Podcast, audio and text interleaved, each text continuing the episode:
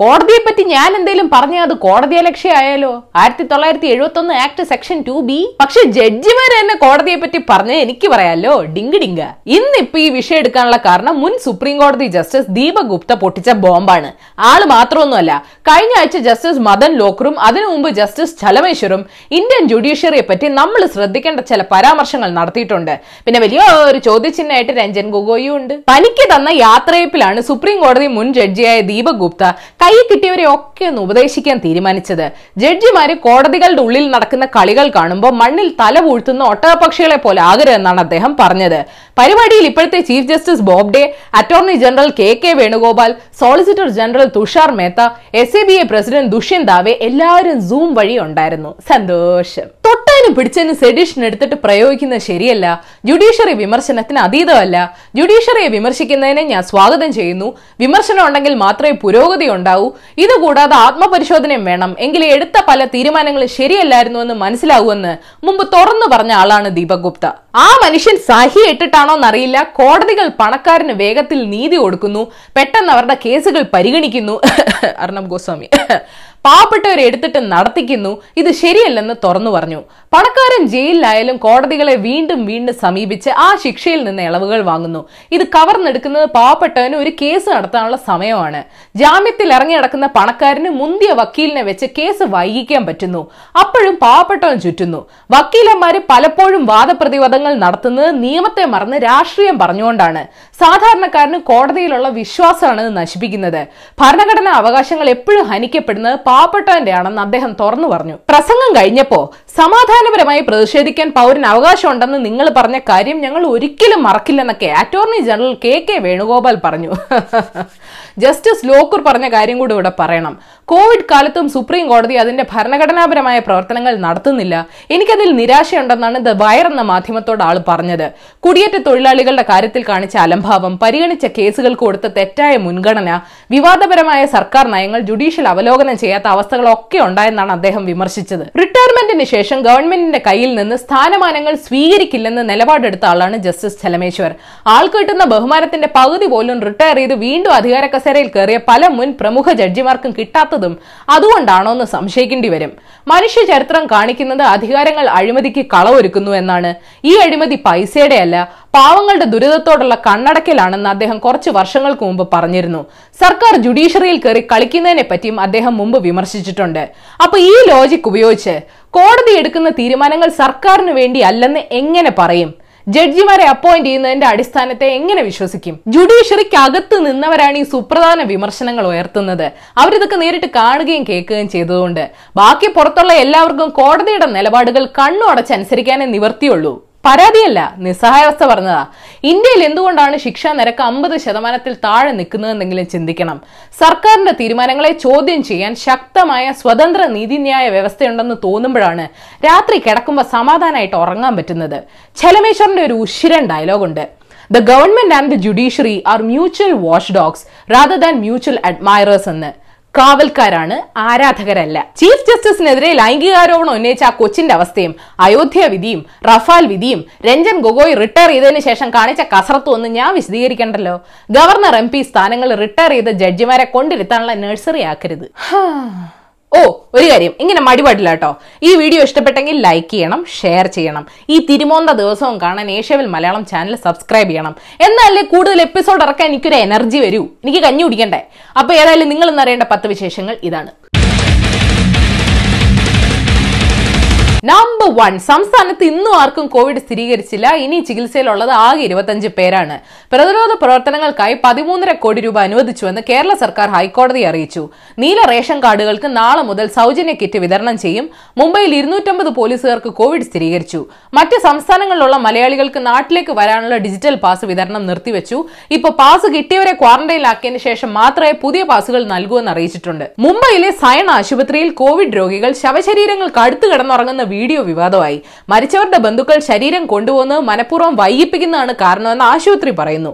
Abu Dhabi Dubai എന്നിവിടങ്ങളിൽ നിന്നുള്ള പ്രവാസികൾ ഇന്ന് രാത്രിയോടെ എത്തും. ഇന്ത്യയിൽ രോഗികളുടെ എണ്ണം അര ലക്ഷം കടന്നു. നമ്പർ ടു വിശാഖപട്ടണത്തെ വിഷവാതക ചോർച്ചയിൽ മരിച്ചവരുടെ എണ്ണം പതിമൂന്നായി. ഇതിൽ രണ്ട് കുട്ടികളുണ്ട്. ഒരുപാട് ഗ്രാമങ്ങൾ ഒഴിപ്പിച്ചു മരിച്ചവരുടെ കുടുംബത്തിന് ഒരു കോടി രൂപ നഷ്ടപരിഹാരവും വെന്റിലേറ്ററിൽ കഴിയുന്നവർക്ക് പത്ത് ലക്ഷം രൂപയും സർക്കാർ പ്രഖ്യാപിച്ചു.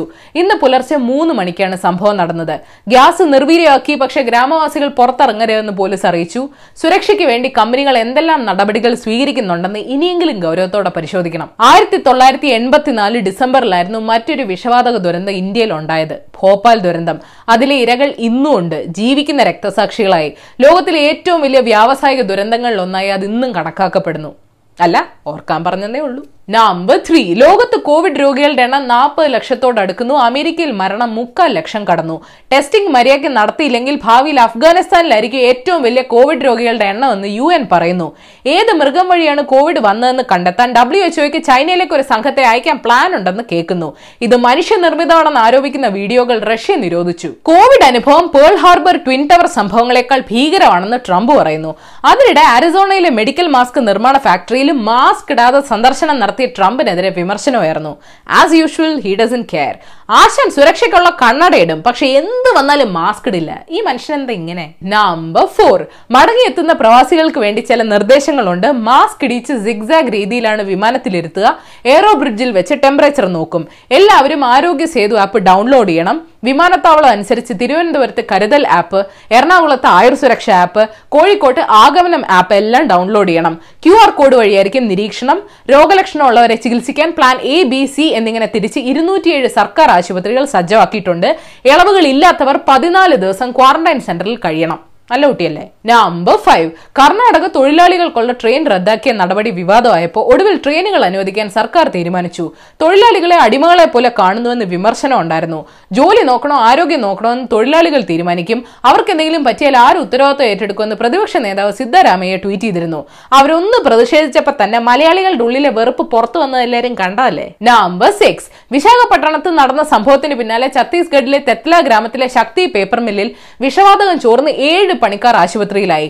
കമ്പനി സംഭവം ഒളിപ്പിച്ചു വെച്ചപ്പോൾ ആശുപത്രിയാണ് പിന്നെ പോലീസിനെ അറിയിച്ചതെന്ന് കേൾക്കുന്നു.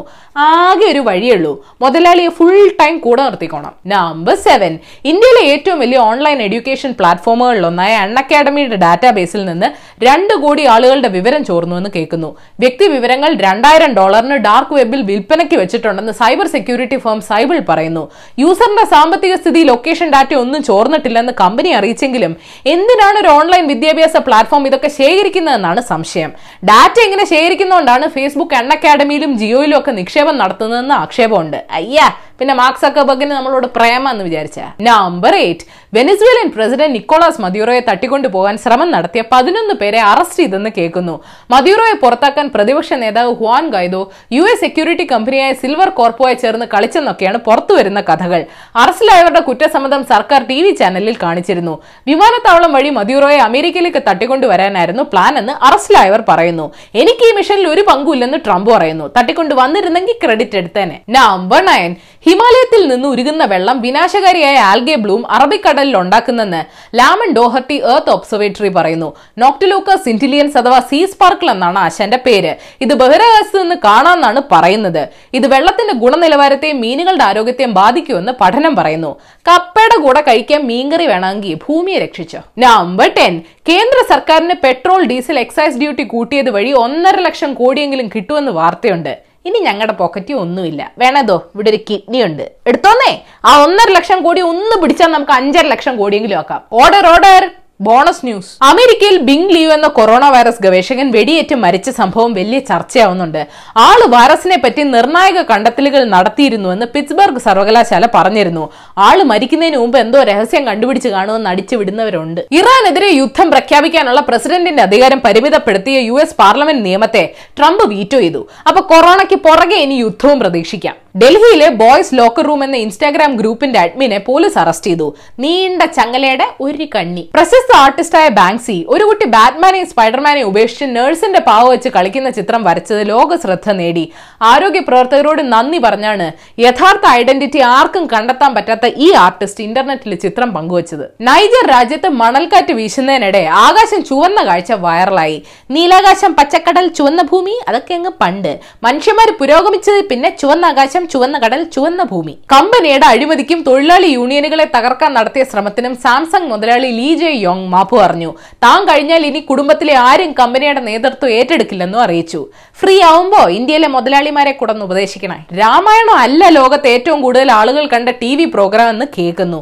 മാഷ് എന്ന പരിപാടിക്കാണ് ഇതിന്റെ റെക്കോർഡെന്ന് ചിലർ വാദിക്കുന്നു. ഫേസ്ബുക്കിൽ എന്തൊക്കെ തരം കണ്ടന്റ് വേണമെന്ന് തീരുമാനിക്കുന്ന ഓവർസൈറ്റ് ബോർഡിലേക്ക് സുധീർ കൃഷ്ണസ്വാമി എന്ന ഇന്ത്യൻ നിയമ അധ്യാപകനെ വെച്ചിട്ടുണ്ട്. ചരിത്രത്തിൽ ആദ്യമായിട്ട് ബഹിരാകാശത്ത് സിനിമ ചിത്രീകരിക്കാൻ ടോം ക്രൂസും നാസയും കൈകോർക്കുന്നു എന്ന് വാർത്തയുണ്ട്. കൂടെ സ്പേസ് എക്സ് മുതലാളി ഇലോൺ മസ്കും ഉണ്ട്.